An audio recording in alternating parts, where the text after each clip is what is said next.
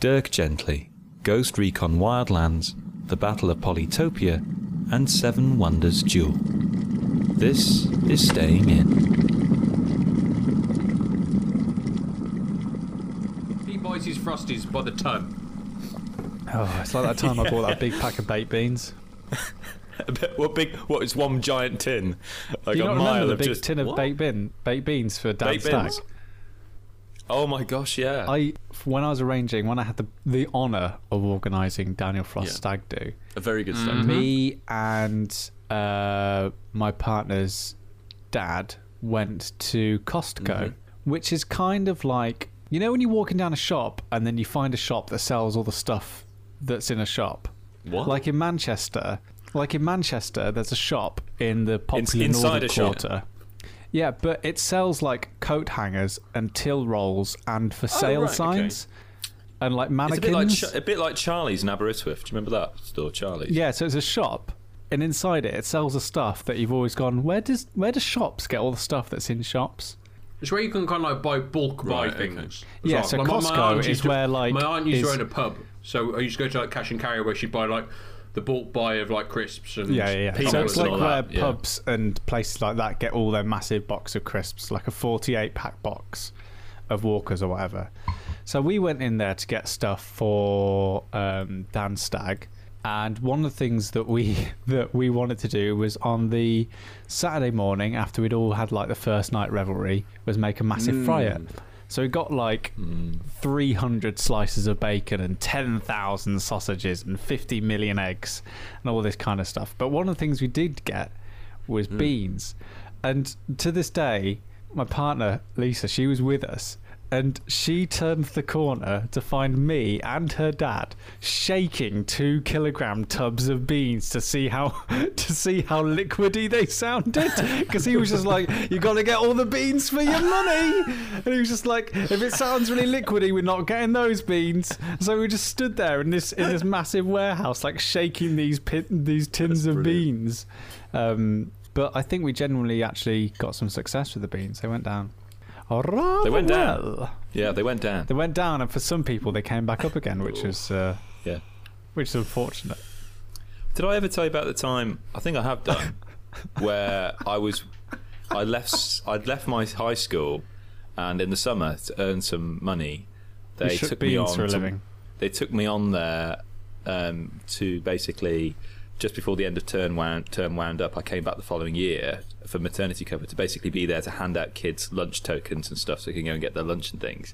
And I did like very menial tasks there, but um, and I did the job and stuff. Made a few mistakes, but everything was okay. I was new. It's like hang on, first hang on, hang on, Kris, Kris, Kris, Kris, What? Kris, Kris, Kris. What? First of all, who was the person that you replaced who had the menial job of just handing out lunch tokens? No, had no, to go no. on maternity leave. and had to No, go on maternity. to Sorry, this is too position. stressful. Too No, stressful. no. Basically, somebody else took on the bulk of her jobs, and they gave me like the lesser stuff. jobs.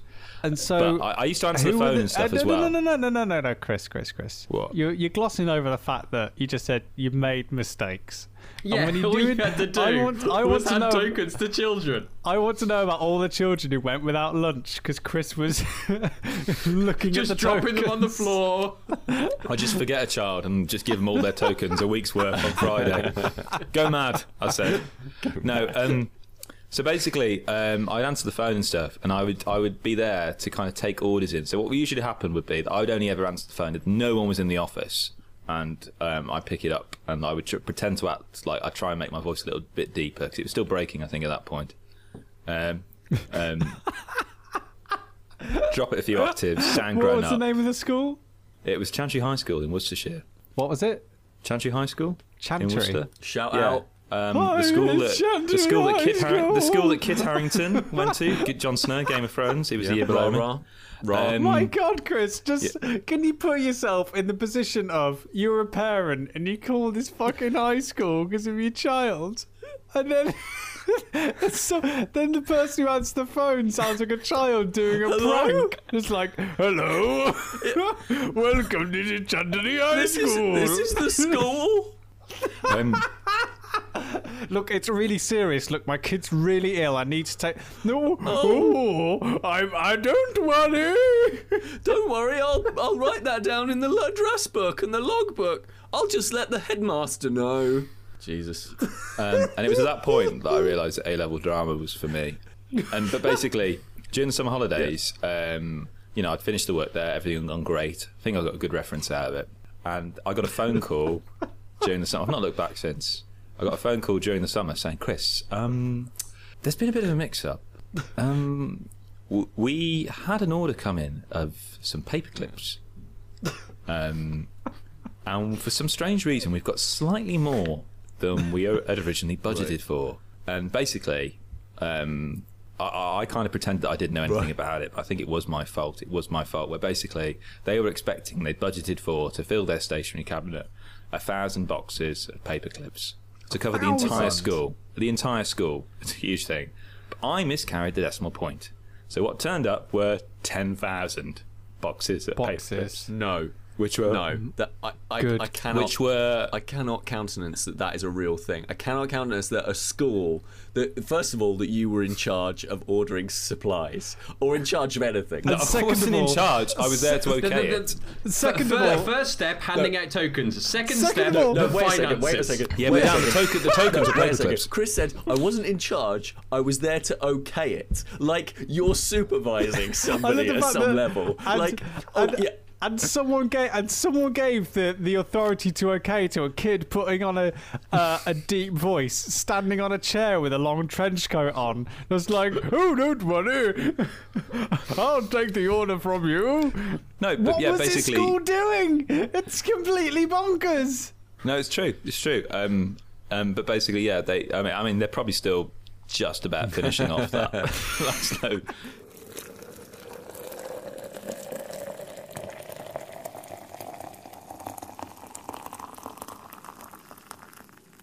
Um, so I got the second Dirk Gently novel, um, which is called The Long Dark Tea Time of the Soul, um, which of course is the second of three books that Douglas Adams wrote, starring the titular detective.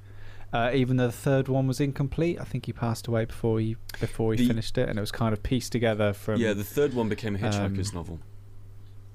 Um, yes, Oh, really? the third the third book that he did uh, was called "So Long and Thanks for All the Fish." I want to say Salmon of oh, Doubt. sorry, Salmon of Doubt. So yeah, it? Thanks Salmon for of all Doubt. fish. um, and um, Salmon of Doubt got something like halfway through being written, and then uh, it had some other notes and stuff as to where the story was going. And he did he wrote it because um, he realised that. So he originally started as a Dirk Gently novel, and then he realised it didn't really fit with the themes of Dirk Gently, and then. He thought, oh, this will work well for a Hitchhiker's book because apparently the final Hitchhiker's book, complete Hitchhiker's book, ends on a bit of a downer. Like the the the, and he wanted to end it. He realized he wanted to end it in a a, slightly lighter tone. So he was like, "Oh, okay. Well, I'll convert that into a Hitchhiker's book, and and then you get the ultimate sadness, which is he got halfway through writing a book, uh, and then I think some Yeah. people finished it up, and um, Uh, Stephen Fry finished it. up. really, um, and the. Uh, uh, and then somebody's uh, written a brand new one as well, brand new Hitchhikers that doesn't include that that comes from Is that nothing. Eoin? Uh, that's Eoin Colfer. yeah, I think so. And another thing. And another thing, yeah. Yes. So, uh, from what I'm reading, includes Salmon of Doubt includes short stories and 11 chapters of a Dirk Gently novel that Douglas Adams was working on at the time Hmm. of his death. So yeah, so it's kind of like a. But anyway, um, because, and I've I've been falling down a bit of a Dirk Gently hole because Dan recommended me the uh, Dirk Gently series on Netflix, and Yeah. Because Because- I've got the I've got the book now, but I my first introduction to Jer- Dirk Gently was through the Netflix series. I had no idea. I'd never heard of it before that.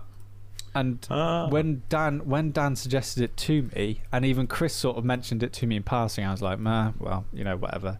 But it was it wasn't until I was directed to the fact that it was actually adapted by and written by Max Landis that I actually became a lot more interested in um, in the series and started watching it. For anyone knows, Max Landis recently wrote the American Alien series of Superman, which is one of my favourite sort of short collections about about Superman. And so yeah, so then I started watching the series, and I bought the first book and just devoured it because it's the book's incredible. I think the series is a little bit, nah, it's all right, it's okay, but yeah, but the second book's carries on in the same vein. It's brilliant. is the Um, so I've, So I've you- watched the Netflix series. Um, is the Netflix Yes. series the first book or the? s- no, It's not. No. there's there there there is a thematic resemblance to some things, Right. But uh, it all in all, it from what it appears is that Max Landis has devoured both of the books and the source material, and in a way, just adapted the characters and the scenarios into a story he wants to right. tell Okay. really. It's unlike the um, the BBC series, um, which was on in the UK uh, about five or six years ago. That was a closer adaptations to the books uh, than this Mhm. is, and which is not to discredit the series. I think it does a lot of things, but I think where it actually deviates from the book is actually in terms of characterization is actually when it's at its Right. weakest to me. So I, I mean, as I say, I'd not heard, I didn't know Dirk Gently at all. Um, and I just, I remember hearing someone had mentioned it at work, so I thought I'd see it on Netflix. I'll give it a, I'll give it a try. It was going to be something I just kind of threw on uh, when I had a spare minute. And I watched the first couple of episodes, and I was kind of like, I'm really, really enjoying this. This is really weird. This is quite bizarre, quite funny. But the thing I kind of I took from it, and I mentioned this to you, Sam, is that as weird and bizarre as it got, the way it was written, I was confident that it wasn't just being bizarre for the sake of being bizarre. I was confident that it was going somewhere, that everything meant something. And then I kind of mentioned it to my wife and said, "You know what? You might, you might like this." Um, I wasn't certain, but I was like, "You give this a go. You might like." It. So she started watching it, and like two episodes in, she was hooked as well. So we watched through the whole series, and it was maybe it was because I came at it knowing nothing. So I hadn't. I've got. I've since got the book, so I'm reading the book afterwards. And so maybe it's because I didn't know anything about it that it was such a nice surprise that made me enjoy it so much. I know. I think Kris. I know. I think you're a fan of the, sh- the show. Pete, you said you watched. What was your What was your thoughts on it? Because I know Sam's obviously a bit a bit meh. Um, I, I, yeah, I, I really enjoyed it. I thought it was really uh, entertaining and very, very funny and very well acted. Um, and I like the guy. Um, he was he was the one who played. Now, was he Harry Potter, the main guy? No. No, that's Samuel Barnett. He was in the History Boys. I get. I, I'm beginning to think that you know that you're wrong when you say these things. You're just saying it to annoy he us. was he was. Samuel. His name's Samuel Oh, Barnett. so he was one of, but he was one No, of the no. elves in Game of the Game of Thrones. No, Pete. Pete's thinking of Elijah Wood, who played Frodo Baggins no, in Lord of the no, Rings. no, no, no, no, no, no, no, no, no, no. I had to sit, I've had to sit through two episodes of this podcast for you and your pop culture knowledge. No. Um, Samuel yeah. Barnett. He was. He's an English actor. He was in the History Boys on the stage and the film version. He was in a, in a brief BBC series called Strange at one point. point, and he's been doing. He's been doing some good work. This is, I think it's his first performance across the but pond. he was the guy. You've also got. Yeah, That's the you've guy who plays got- Dirk Gently. Yeah, you've also got. Oh, you've got. You're talking about Elijah Wood. He plays Frodo Baggins in Lord of the Rings. Yeah, that the guy who plays Dirk Gently. No, no, No, no. the guy no, who plays guy Dirk Todd. Gently is who Sam, who's just who Kris has just described. The guy who Elijah Wood plays is what's Todd. his name? I can't remember. I haven't seen the show in a while. Todd. Todd. That's it. So Todd is played by Elijah Wood, who isn't Harry Potter. That's Daniel Radcliffe. He plays Right. Frodo Baggins in Lord Okay, of the him. Rings and The I Hobbit. thought he was really good, and his but the uh, his sister He is good. was really Amanda. Amanda. Amanda was Yeah. amazing. I thought she was fantastic, and Yeah, I, I yeah. thought that storyline was really interesting. And and the the crew that she hangs out with is like a really interesting The idea as Three. well. See, for, see, for me, the, the one of the the standouts for me was uh, the character of Bart, played by Fiona Dourif, who plays like, the, Dourif. the the female assassin. Yeah, she's Brad cool. Dourif's daughter. Every She's time she was on screen, that that storyline, I was just kind of completely taken in by her. I She's thought incredibly she was magnetic. amazing. Yeah. From the first time she enters on screen, I was I was just sold. I could I could just she's such a that character has such a presence on screen that I, my eyes were just drawn to her no matter what she was doing. But you see, Agreed. that was my big problem with the with the season. And like it's wonderful and it's light. There's eight episodes, they're forty minutes each. You know, you can really devour it and get inside this world.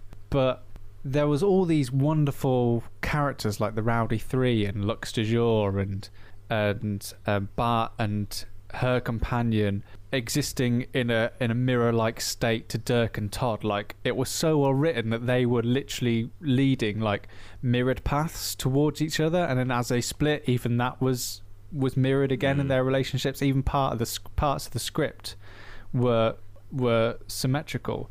Like it was such a clever show, but throughout the whole season, all these characters were just dumped there and left there, and there was and there was nothing that I felt anyway that really gave me gave me something to grab onto, gave me something to to to to hold on to, and and I compare it a bit to Preacher, which did very much the same thing, and I think it's I think it's more of a symptom with Max Landis coming from writing comic books because it's a very comic booky thing to to have a story uh, and just like plonk loads of characters down and let the reader sort of digest and deal with it. And a bit like the Black Monday murders Kris that's that's a world that you're kind of as a reader uh, you just have to ingest the world and make of it what you can. But for TV I don't think it really works because for Preacher for example uh, Seth Rogen's writing on that and the and the direction of that screenplay it works exactly the same. You've got all these different characters all these different parts of this fantasy mm. world all working towards different goals that you don't necessarily know the outcomes on or the through lines of when you first start just like in Dirk Gently. But the fact with Jesse the main character you've got something to grab onto him because essentially you've got a character there who's confronting his faith and confronting the fact that he's trying to leave his past behind by becoming a faithful and religious character. And because you've got that as a central piece that you can grab onto and direct you through the piece, everything else can sort of gr- like orbit around that central sto- story. Whereas in Dirk Gently, you've got a character who doesn't know what he's doing, just flits from A to B, doesn't have any purpose, just kind of goes with the flow.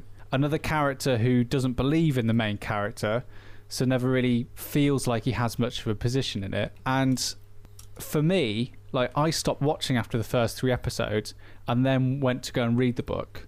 Like I didn't read the book before watching the TV hmm. show. And from and from then it was kind of what Douglas Adams does with Dirk is that he is an actual detective. Like he knows what he's doing and he know like he still works the same methods as he as in he believes into in the interconnected stuff of things. But he has direction. He has uh uh he he knows the purpose of himself. Whereas dirk in the tv series is very much kind of like well well we go to the flow we live we die blah blah blah. Like it just doesn't that for me there was just nothing about his character that was like that made me believe in Right. him um which is why i never became very invested in what was what was happening You might What's interesting like, is so what's interesting. I feel very differently in terms of how I reacted to it. However, I can't disagree with anything you've just said. So uh, all the stuff you say is a, of it potentially being difficult to grab onto because he doesn't know what he's doing, and that kind of the storyline, all those beats.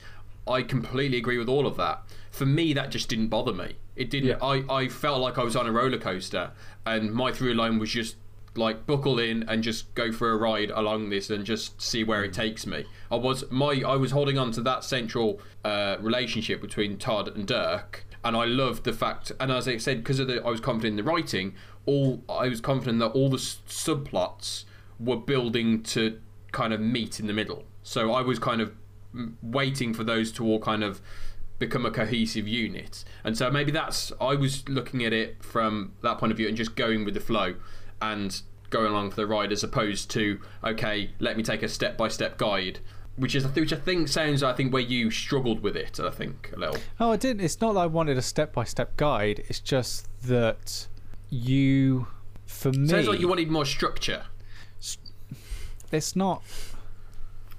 It's difficult because stru- it's it's not the fact that structure's the right thing. It's just that because I, I think it was a really well structured, you know, you know, drama. There was there was a murder and they were sent to solve it, but it was the fact that Daniel Radcliffe was in it.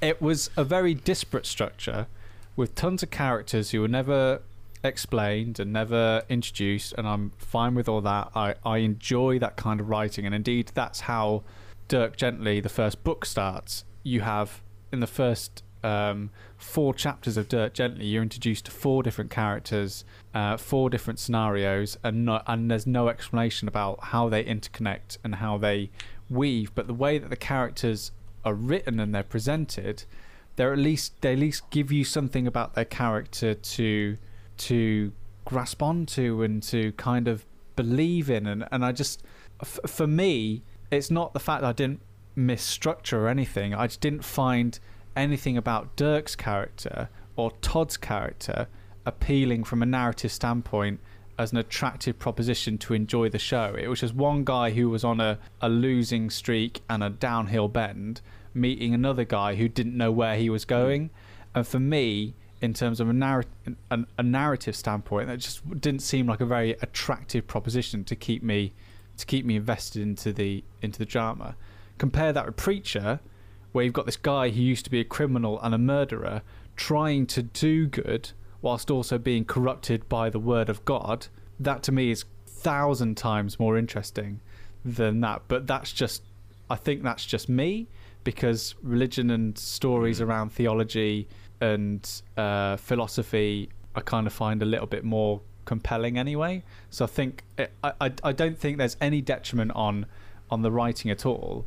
And I think Dirk Gently the series is great. I just think those characters didn't necessarily a- attract me to them from a narrative standpoint. I think it's completely, you know, I like chalk, you like cheese, Dan. It's you know, it's just a I do Together like cheese. chalk I and have to cheese. say.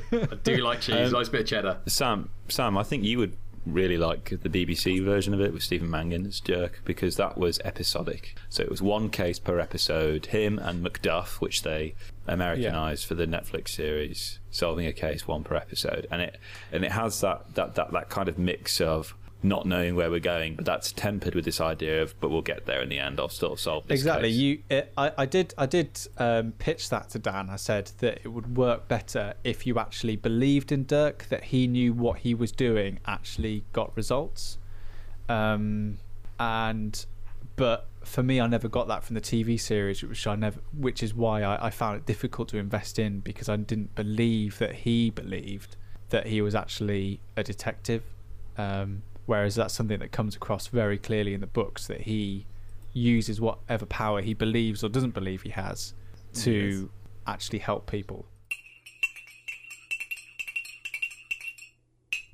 bread maker. I've got bread. I haven't made any bread in ages, but the smell, just uh, the ease of using a bread maker and the smell of just having fresh bread cooked in the house is gorgeous. Now, I'm going to challenge you on the ease part of using a bread maker. I admit it's easy, as in you put stuff in a tin, press a button, and you make bread.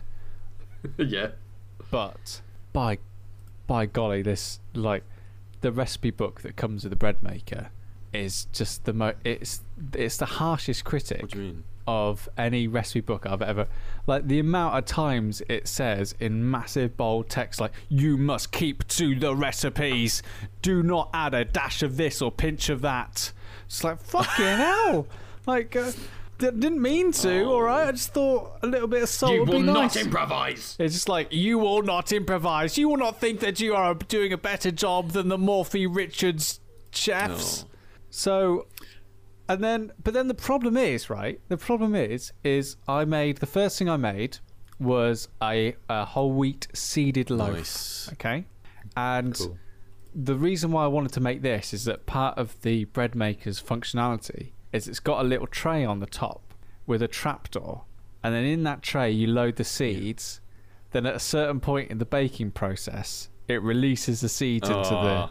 Into the into the dough and it's brilliant because I, I i set it going I made the first loaf on my birthday, and I was sitting down. I was just watching TV or something, and the bread maker just started going like beep, beep, beep, and I was like, oh, "Fucking hell, it's broken, isn't it?" So I walked over to see to see what was happening, but no, it was not oh. broken. This was a warning sound to let me know that the seed pod was going to engage. So, so it was almost like this health and safety mechanism of beep, stand away, seeds deploying, seeds deploying, and then you just saw this trap door like go, and these seeds all landing in the dough. So that was really exciting. Um, so I can't wait to see that again. But part part of the problem is like these recipes that come with it are so prescriptive that That's what kind of what you want from a recipe. when it when it asks you to add three quarters of a teaspoon of yeast, it becomes very difficult to stick to Yeah. a recipe that's using that's using measurements that are sort of unquantifiable. Yeah.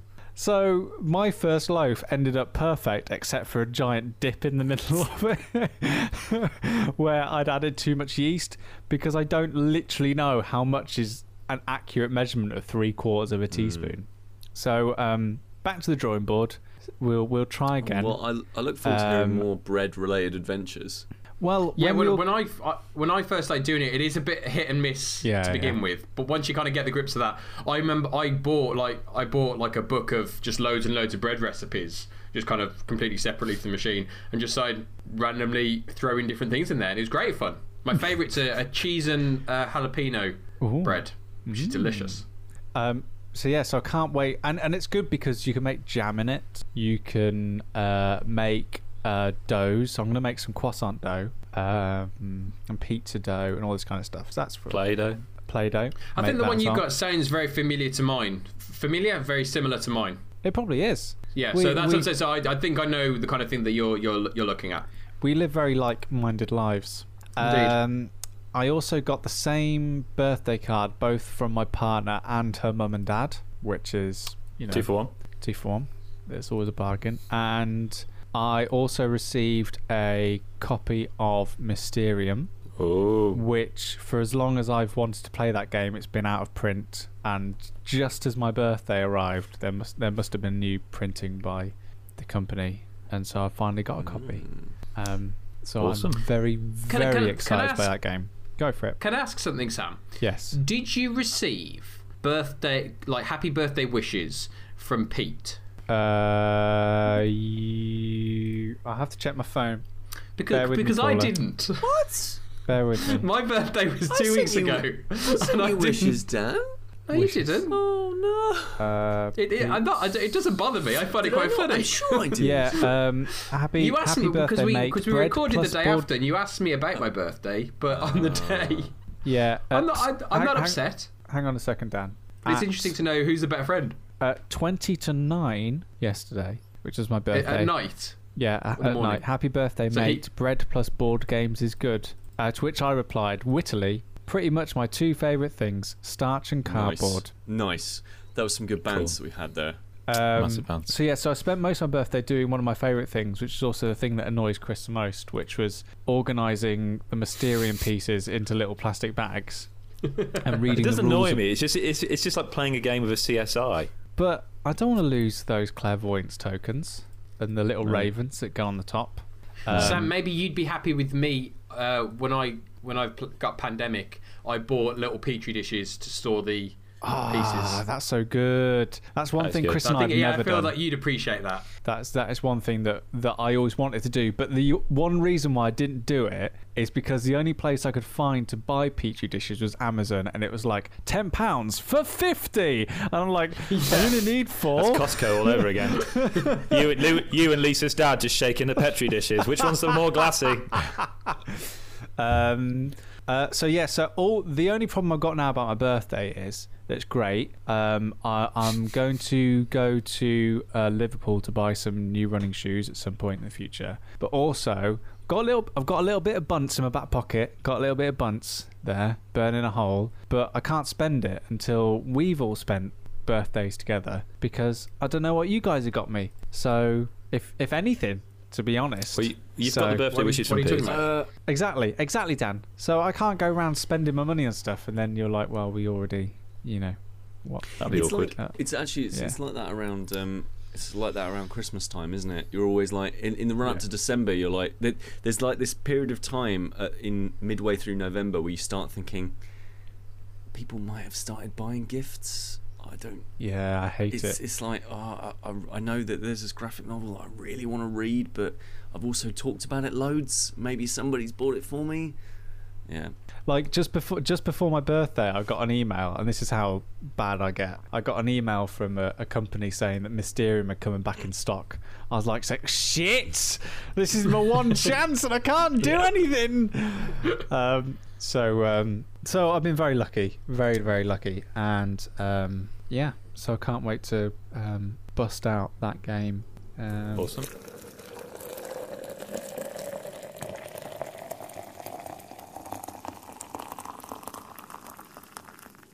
Did you guys get to play that Ghost Recon beta? Ghost is that the Wildlands one? Ghost Recon Wildlands. No.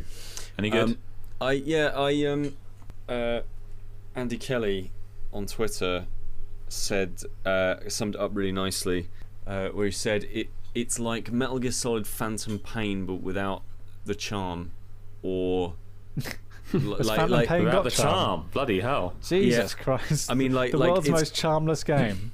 like it like you know how in Phantom Pain like the thing I liked about Phantom Pain and the thing that makes me very excited for whatever the hell that zombie game is that they're they're, they're making um, the thing that makes me excited about that is the idea of us four rolling deep together uh, using those really cool open world mechanics and solving combat puzzles uh, which I think is what Phantom Pain does quite well um, solving combat puzzles together in a really interesting space. Um, and like ghost uh, and wildlands. So the idea is that it's built around they say oh you can play it in single player or you can play it in multiplayer. It's clearly built to be like multiplayer four player thing and like it's the shooting feels a bit naff. The stealth feels because it's because it, well it, it, it's open world stealth problems which is you can't have you know constant patrol routes and uh, very you can't have emergent play from that kind of stealth. When you have really big open spaces you either sit there like in Phantom Pain and figure out all the routes for absolutely everybody and that's that's the only way you're ever going to make progress. Um, or you go in and you kill the first couple of guys then somebody sees you and then you're like okay never mind and you, you, you open up on everyone. And it never fe- like I was playing the beta of Wildlands it just never felt like a threat. Like I maybe I didn't play enough of it but I was I was you know chewing through it and like the the the, the firefights just felt really like oh no I've been spotted oh well bang bang bang bang bang and then like you let the rest of your team just deal with them and like it's like a really easy firefight to get into the writing and the voice acting is real bad like So is it? This is a Ubisoft game, isn't it? this is a Ubisoft title set in the Ghost Recon universe. So it's like you know, Advanced Warfighter. Uh, is it Advanced Warfare or Advanced Warfighter? The one that was before Vegas. We played Ghost it on the th- Recon, Ghost Re- we played it on the uh, Advanced 360. Warfare, I think. yeah, something along those lines. Um, we played it on the 360 and we kept getting that desync issue. Anyway, so like the it's set in that universe and it feels like modern military shooter, but all of the so all of the dialogue is uh, there like there's there's you know three bros uh, and a lady who's doing all the oper- operation directing and she's like going so you're here you're meant to, you're undercover have you done this kind of work before and then like the main character that you're playing as looks at her with like a really knowing look and says no that I've never been in this space before and she was like I've heard you were in Kabul or something like that. Like, I heard you did the Kabul job, and he said I was never there. And you're like, ah, Happy Like, International just- Women's Day, everyone. yeah, like, and and he's like, he's like, he's like, I was never there, and and you sort of think to yourself like, well. If you're genuine, if genuinely the reason you're saying I was never there because it's an absolute top secret, could never be there, wet works, under the radar kind of military operation. You wouldn't look at her and say like wink and a nod like I was never there. Um, but at the Is this- You is saw this- nothing. Is this And- but is this yeah. part of Ubisoft's new direction where Hmm. they said that they were um, basically making their games less narration heavy and having less narrative and story? no, and it's I just quote, it's just less quality. Like yeah, the- but but but is that but is that just a symptom of this new direction? Because they and they quote, and this is the worst thing I've ever heard any games designer say, which includes you, Pete. thanks. that Not a designer, but Ubisoft. Ubisoft, yeah, no, but you might as well be. Ubisoft want each game to be an anecdote factory. Oh, anecdote factory. So it's like with Watch Dogs 2, you can just, you know, be in it like a tourist. And to be fair enough, like if you look at the Ubisoft games that I think we've probably had the most fun with, it's been the anecdotes that we create within Yeah, that world. Vegas, Vegas has So- lots of anecdotes and stuff. When we played like Rainbow Six, um, and I can really only think of Rainbow Six. Um, so do you think that it's just like this is the first big product of that, where it's just like stripping all narrative away, and you kind of just got three sort of mannequin puppets walking I- around a bland world? No, it's. It, I don't even think it's. Well, first of all, I don't think it's the first one because uh, maybe it's the first of a deliberate. We are going to do For this Honor, now. uh, uh, apparently, For Honor is just as narrative, sort of thin. But but it, but the- it's but the problem is like it's not narrative thin. It's there is stuff in there. It's just naff. And like the, the it's all very like Americans going in and sorting out the day because the, the locals couldn't do it themselves. Um, very sort of you know Western civilization heavy. Uh, you know we're the peacemakers. We'll go and sort this out, sort of thing. But the voice acting itself is just it's just bad. It's like It's just one person. yeah, it's it's, it's yeah, it's just what. Hello, everyone. Um, uh, it's a parrot. a bit like me in that some holiday job. Yeah, exactly. Yeah, um, but it, yeah, it's it, it's just it's just not particularly good or convincing, and and the shit. But the that would be fine if it was like a fun game. But like, so that so there's there's this stealthy stuff with some with some combat and some shooting, and none of it feels particularly exciting or powerful. Um, you've got these like spy equip this spy equipment stuff where you can send a drone into the air and spy on your opponents and that kind of thing. And it kind of works like Rainbow Six Siege in that your opponents can see it and shoot it down, and then that that that you know sets them off and stuff. Um, but and that's all fine. But then but then there's like then they're like cool. This is this is trying to be a kind of not quite Rainbow Six Vegas level of strategy, but but we want you to take this kind of combat seriously and, and really think about the encounter that you're going into. Uh, and then they're like, "Oh, did you want to get into a vehicle? Cool, no problem. Drive it off the side of this mountain, and you will be you will have no problems whatsoever. Like, oh, you, you just wanted to get into a four by four by four and drop off a ninety foot cliff. Yeah, you'll you'll you'll come out of that no problem. Like, it's so, where's, so. where's so I'm I'm confused. Like Yeah. what's I'm basing this, by the way, entirely on the beta. Like, Okay, which the so- new game is now out, but uh, the beta and the beta seem pretty close to complete. So before before I preface this, can I just say that actually Ubisoft have been very very impressive in recent years, especially Mm. what they've done with Rainbow Six on improving on what they've done Yeah. post launch. yeah, definitely. Rainbow Six Siege is completely it's light and shade in terms of the game that we first started to play to the games it is now. I Yeah. feel it's a lot more tighter and responsive. The maps are better designed, Yeah. and the enemies are more responsive to what you do. Oh, yeah. Yeah, what they you come outside.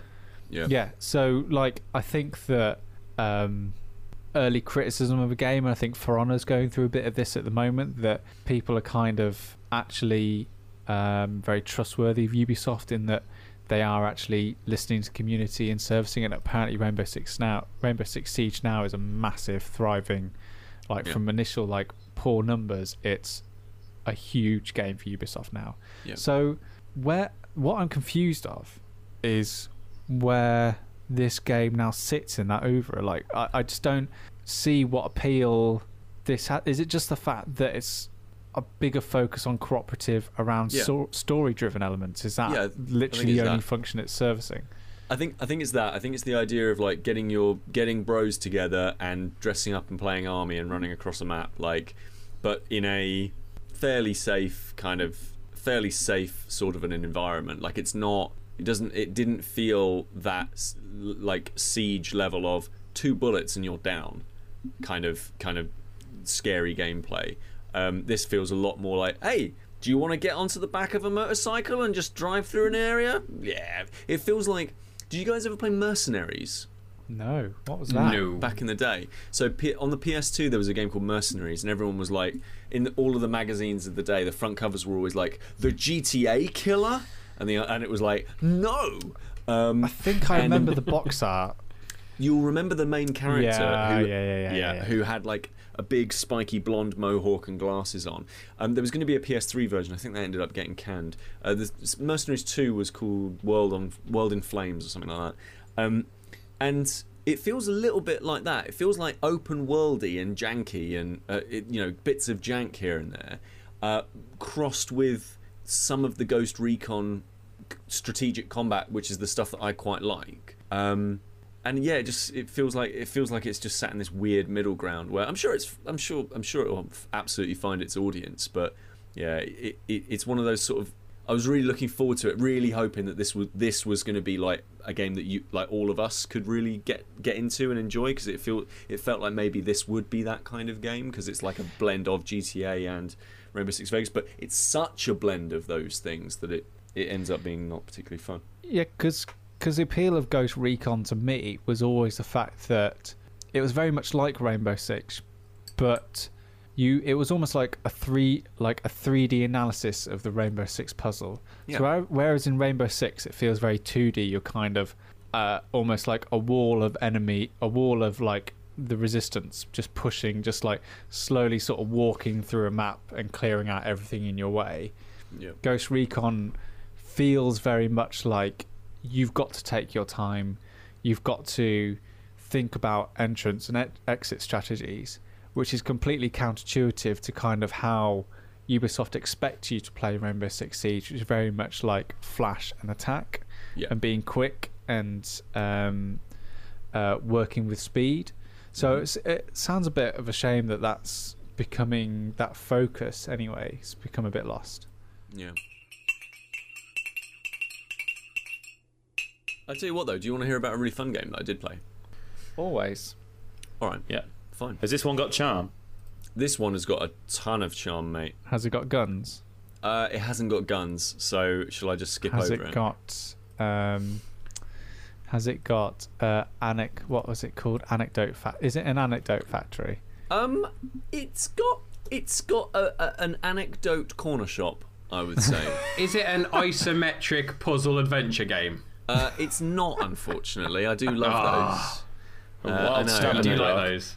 Uh, we're we're all very. It's not one of those either, Chris. Is it is it is it a mobile game? It is a mobile game, Dan. Of course it is. Um, what what Is it, else hang on, would is you? it a free mobile game? Oh my god, this is like Guess Who, but less sexist. Well, because I'm just wondering because this would mean A lot of in tasks three of our last down. four shows, you have brought to the table a free game, which is basically your subtle way of turning it into one of our old shows, free play. Oh right, yeah. No, um, oh uh, yeah. I suppose uh, uh, you know. Um, uh, by the way, like, um, so obviously we talked about Disc Jam uh, on the last one. That's not free. That's on PS Plus, and it's like eight quid if you buy it if you don't have PS Plus. But we played it. We played the beta, yeah, which we was did. We played the cheapy cheapy version. I, I have I have downloaded that actually. I'm going to play it tomorrow. Oh, look forward to that.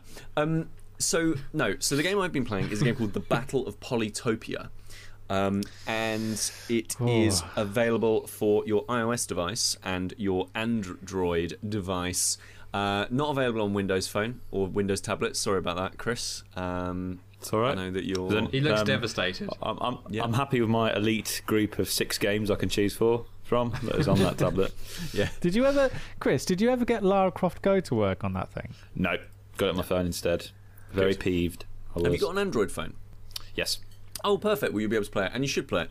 Um, so, we talked a little while ago about Civilization Six, and Yep. You talked a little while ago Yeah, about you- Civilization you Six. I Can we get that right? And I Me had to make uh, some very yeah, extensive me- editing. that was when George Osborne was on, wasn't it? Um, so, basically, that game, uh, Civilization Six, was amazing, and I was thinking to myself, I would really like to play some Civilization. Uh, right now, but I don't want to fire up my PC and get into it in a super intense, hardcore kind of a way. I don't want to put it on my laptop because I'll do nothing else. Um, but I do want to play it, so I'll, I'll, play it on the mobile phone. So I downloaded Civilization Revolution 2, uh, which is a very very good game, and I played it before, and it was it was lovely. And I, I tweeted about it uh, that I was that I was that I was playing it, and I, I was playing. it, I was like, ah, this is good, but it's not quite what I want. Um, and somebody uh, got back to me and said, and this is the third time people have said this to me. They said, go and play the Battle of Polytopia because that that'll be what you want. And I've tried to play the Battle of Polytopia about two or three different times. Downloaded it, started playing it, not really got it, and just like churned off of it and gone, ah, I don't really get this at all. Is that like when I tried reading that book by J.J. Abrams and Doug Dorst? Yeah, yeah, it's it's it's exactly like that kind of that kind of I know like I've been told this is great, and I should give it a go, and it seems like up my street, but I won't. It's about because, capturing the right mood and Yeah, it's it's like what you had with Fallout and The Witcher for a little while and stuff like that. Um, so so I was like, okay, I'm going to give it a jolly good go now. Um, the Battle of Polytopia is to Civilization Six as Super Mario Run is to Super Mario Brothers. So it takes everything about the main PC or console experience of civilization. It takes the and and it just strips it down to the absolute very very bare essentials. So it says, right, you've got you've got cities and you've got warriors and you've got the ability to harness resources and you've got the ability to expand and the ability to fight um, you've got these basic things that you that you need to do, and and we're going to present all of those combat options to you in a really straightforward way. Um, so so it's sort of like an ultra stripped down version of Civilization Six, and because of that, it just works so beautifully for mobile. Um, it Can I, can I can I can I just ask uh, from your from your kind of description there? Hmm. It the description reminds me of kind of anytime you watch a video or on YouTube or something like that, and you get the advert that pops up, and it's about a mobile war game that's free. You Right. don't know. Oh, like and Age of basically, War. You, there's like a thousand of them, which is I don't know, King of War or Game of War. mongering yeah, or and the icon, War. the icon is like a shouting man. Yeah, Ex- exactly, or a woman in a bikini. yeah, Um, yeah.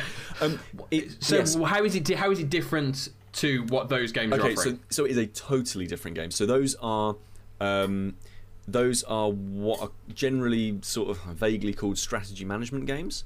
Um, uh, so yeah, Game of War is the really really big one. Um, uh, and Evony is the is the one that you're thinking about with the w- woman with all the boobs everywhere. Um, no, that's just any general game. or just generally- You do game. realise that these adverts are selected for you based on your search history. yeah, Absolutely. stra- strategy and management. Um, so uh, Bikinis. So, so it's so those games.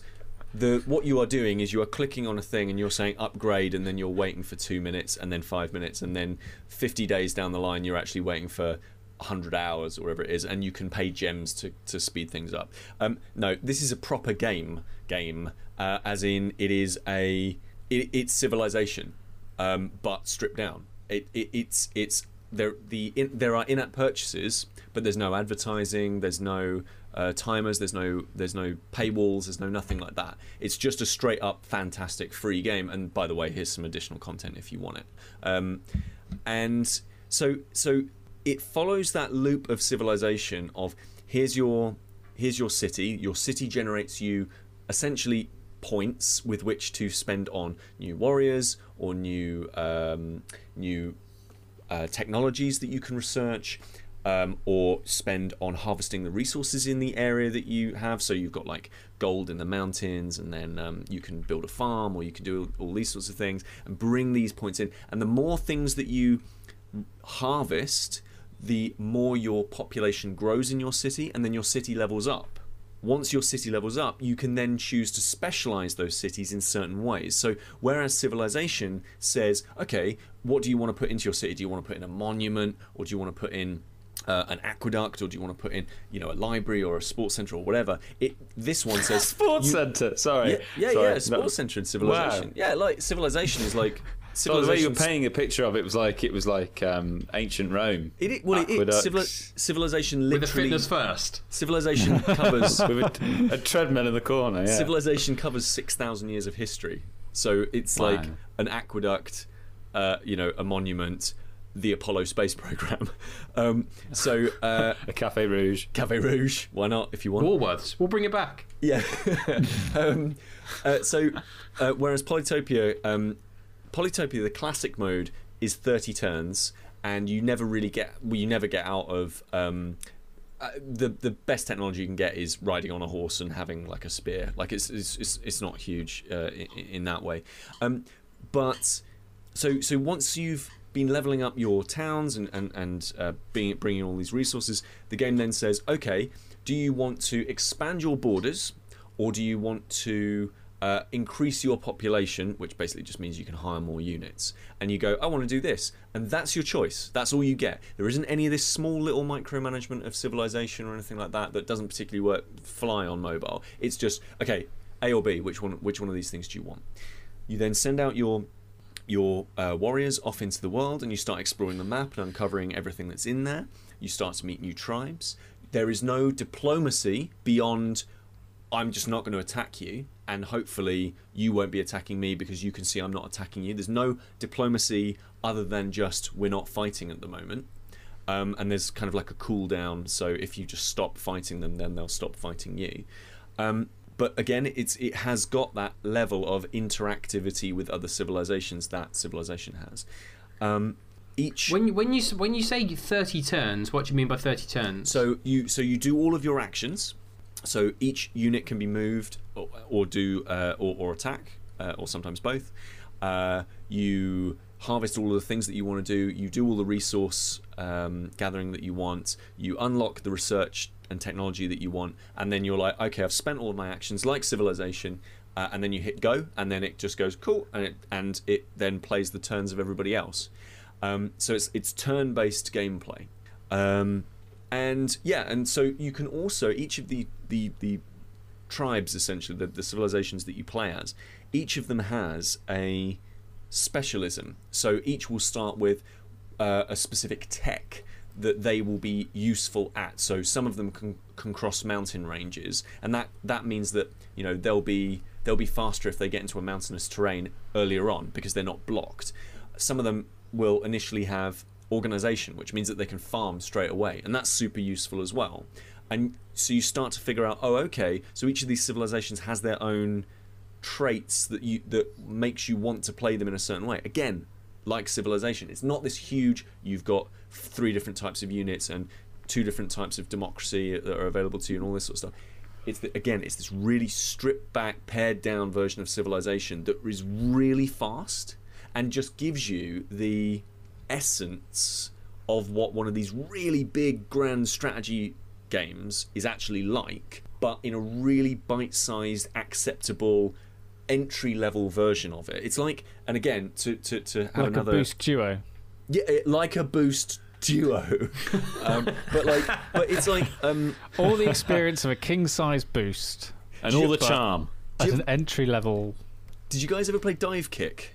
no. My no. God, I mean, I mean, I Pete, look, Pete, listen, when was the last time you said to us, "Have you guys ever played X game?" And we've actually said, fact- "Yes, we have."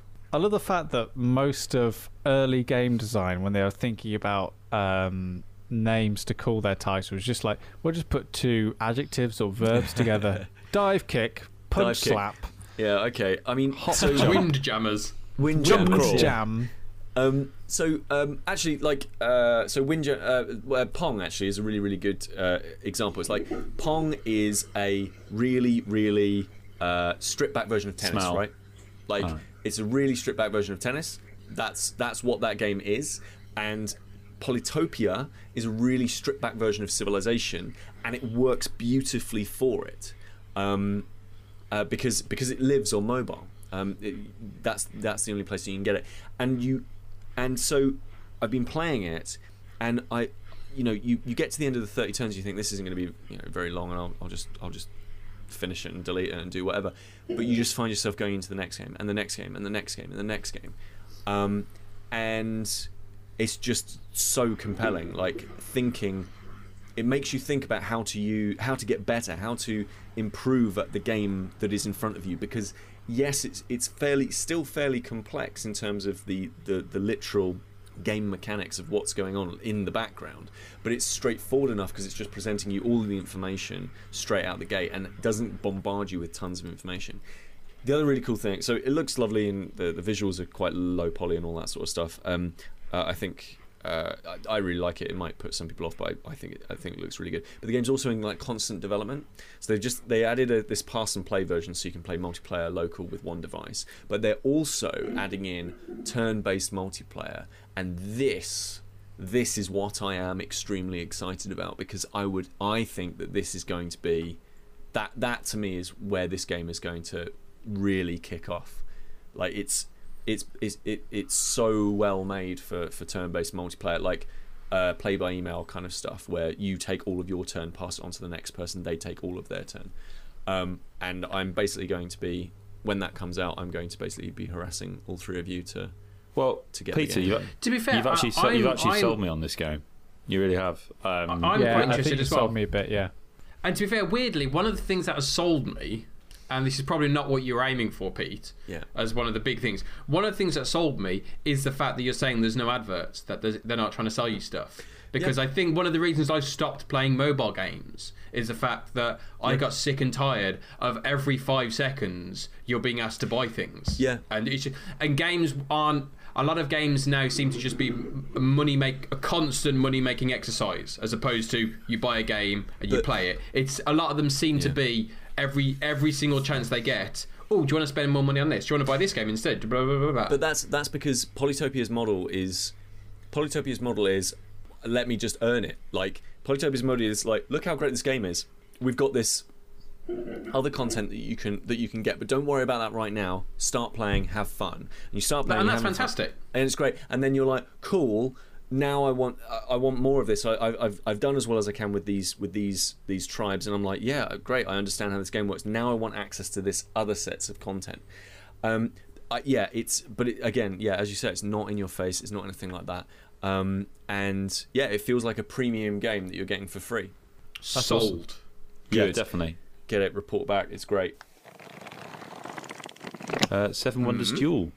Ooh. I know. I have Seven Wonders, which we talked about before, um, which we now call Sam and I Seven Walnuts. I can't remember why. I can't remember why we call it know, seven it's one of those weird things. Those, it was an anecdote factory in a box. Seven walnuts. but we've got Seven Wonders Duel, and I was a bit.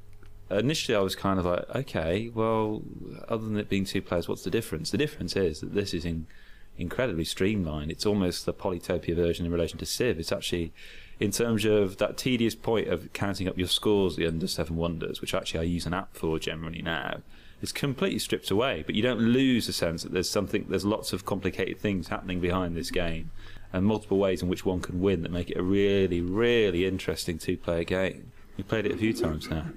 Can you just Um, remind me the remind me the original? Remind me Seven Wonders.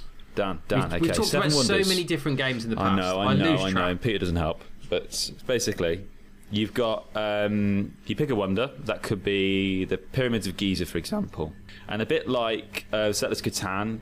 You have to. You've got like materials. You've got resources that you can use, and and you can use the resources like you use the gems in Splendor to buy more cards. And the more you have resources, the more cards you can buy of a particular type, and you work your way up levels. You know, like in Splendor, you can work your way up the different levels. Well, in Seven Wonders, those are ages age one, two, and three. Um, and it's got that kind of sushi go quality of everyone has a hand of cards. You play a card, you pass the cards to your left or your right, depending on the age. Oh, you get a new set of cards, you play a card, and that's it. So everyone's playing constantly. Um, and that's essentially it, really. You, you, So- you- so there's what- many different ways in which one can get points. You tot it up a bit like Sushi Go. Um, So in a two, in yeah. a two player game, how does that work then? Because obviously the dynamic of something like as obviously I'm familiar with Sushi Go, so I'm the same as that. but The dynamic of that is good because you're you're there's a large group of people, so you're trying to keep track of a lot of different people what they're collecting. So how does that work with just a two player? Well, what it does, and Pete can help me with this, is you have like each age has its own certain pattern of cards that you play. So instead of having the cards in your hand, you place them in front of you in a pattern. Some are face up, some are face down. It's called a And you pick a card. It's called a what? Sorry, Sam. A ziggurat. A ziggurat. like a, ziggurat. like a ziggurat, like a ziggurat, the infinite staircase. No, a, a ziggurat is a is a is a square pyramid. Ah, okay, like that. Um, and some are face up, some are face down. I thought a square pyramid was a tetrahedron. I thought a square pyramid was a cube. I thought a square pyramid was not a thing because a pyramid's like a triangle, isn't it? Well, a square pyramid, Okay, if you're talking about the square on the bottom, then that's a pyramid. and if you're talking about a square on the side, then that's a cube. Right. Okay. Oh, ziggurat. gosh. A ziggurat is a name of a Mesopotamian structure that is a square pyramid. It's like different levels of of straight lines going up to a top. That's it. Yeah. What, which is what the which is how the cards are arranged in Seven Wonders Duel. But It's a bit like Mahjong, isn't it? yeah, so cards are arranged overlapping each other in a square pyramid. So you're only so unlike we're using the sushi go aesthetic in seven in uh, where you're passing a hand of cards. You can only get hold of cards once they're released from the ziggurat, once they're free um, from it. That so, for example, they're not being overlapped by other cards or essentially trapped there. So that's where you create that kind of tension because obviously you can see what's there on the table in front of you and you can see what your partner's picking up, uh, your opponent, shall I say.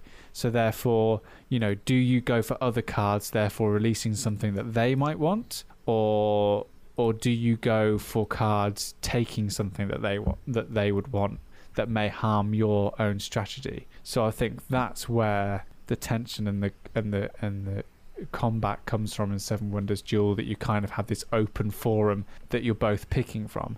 And and the other thing, like my big problem with Seven Wonders is it's a great game, but then at the end of it, you've pretty much and I know you've got the fucking app, but still at the end of it, you've got to do a fucking GCSE exam to work out who's bloody won.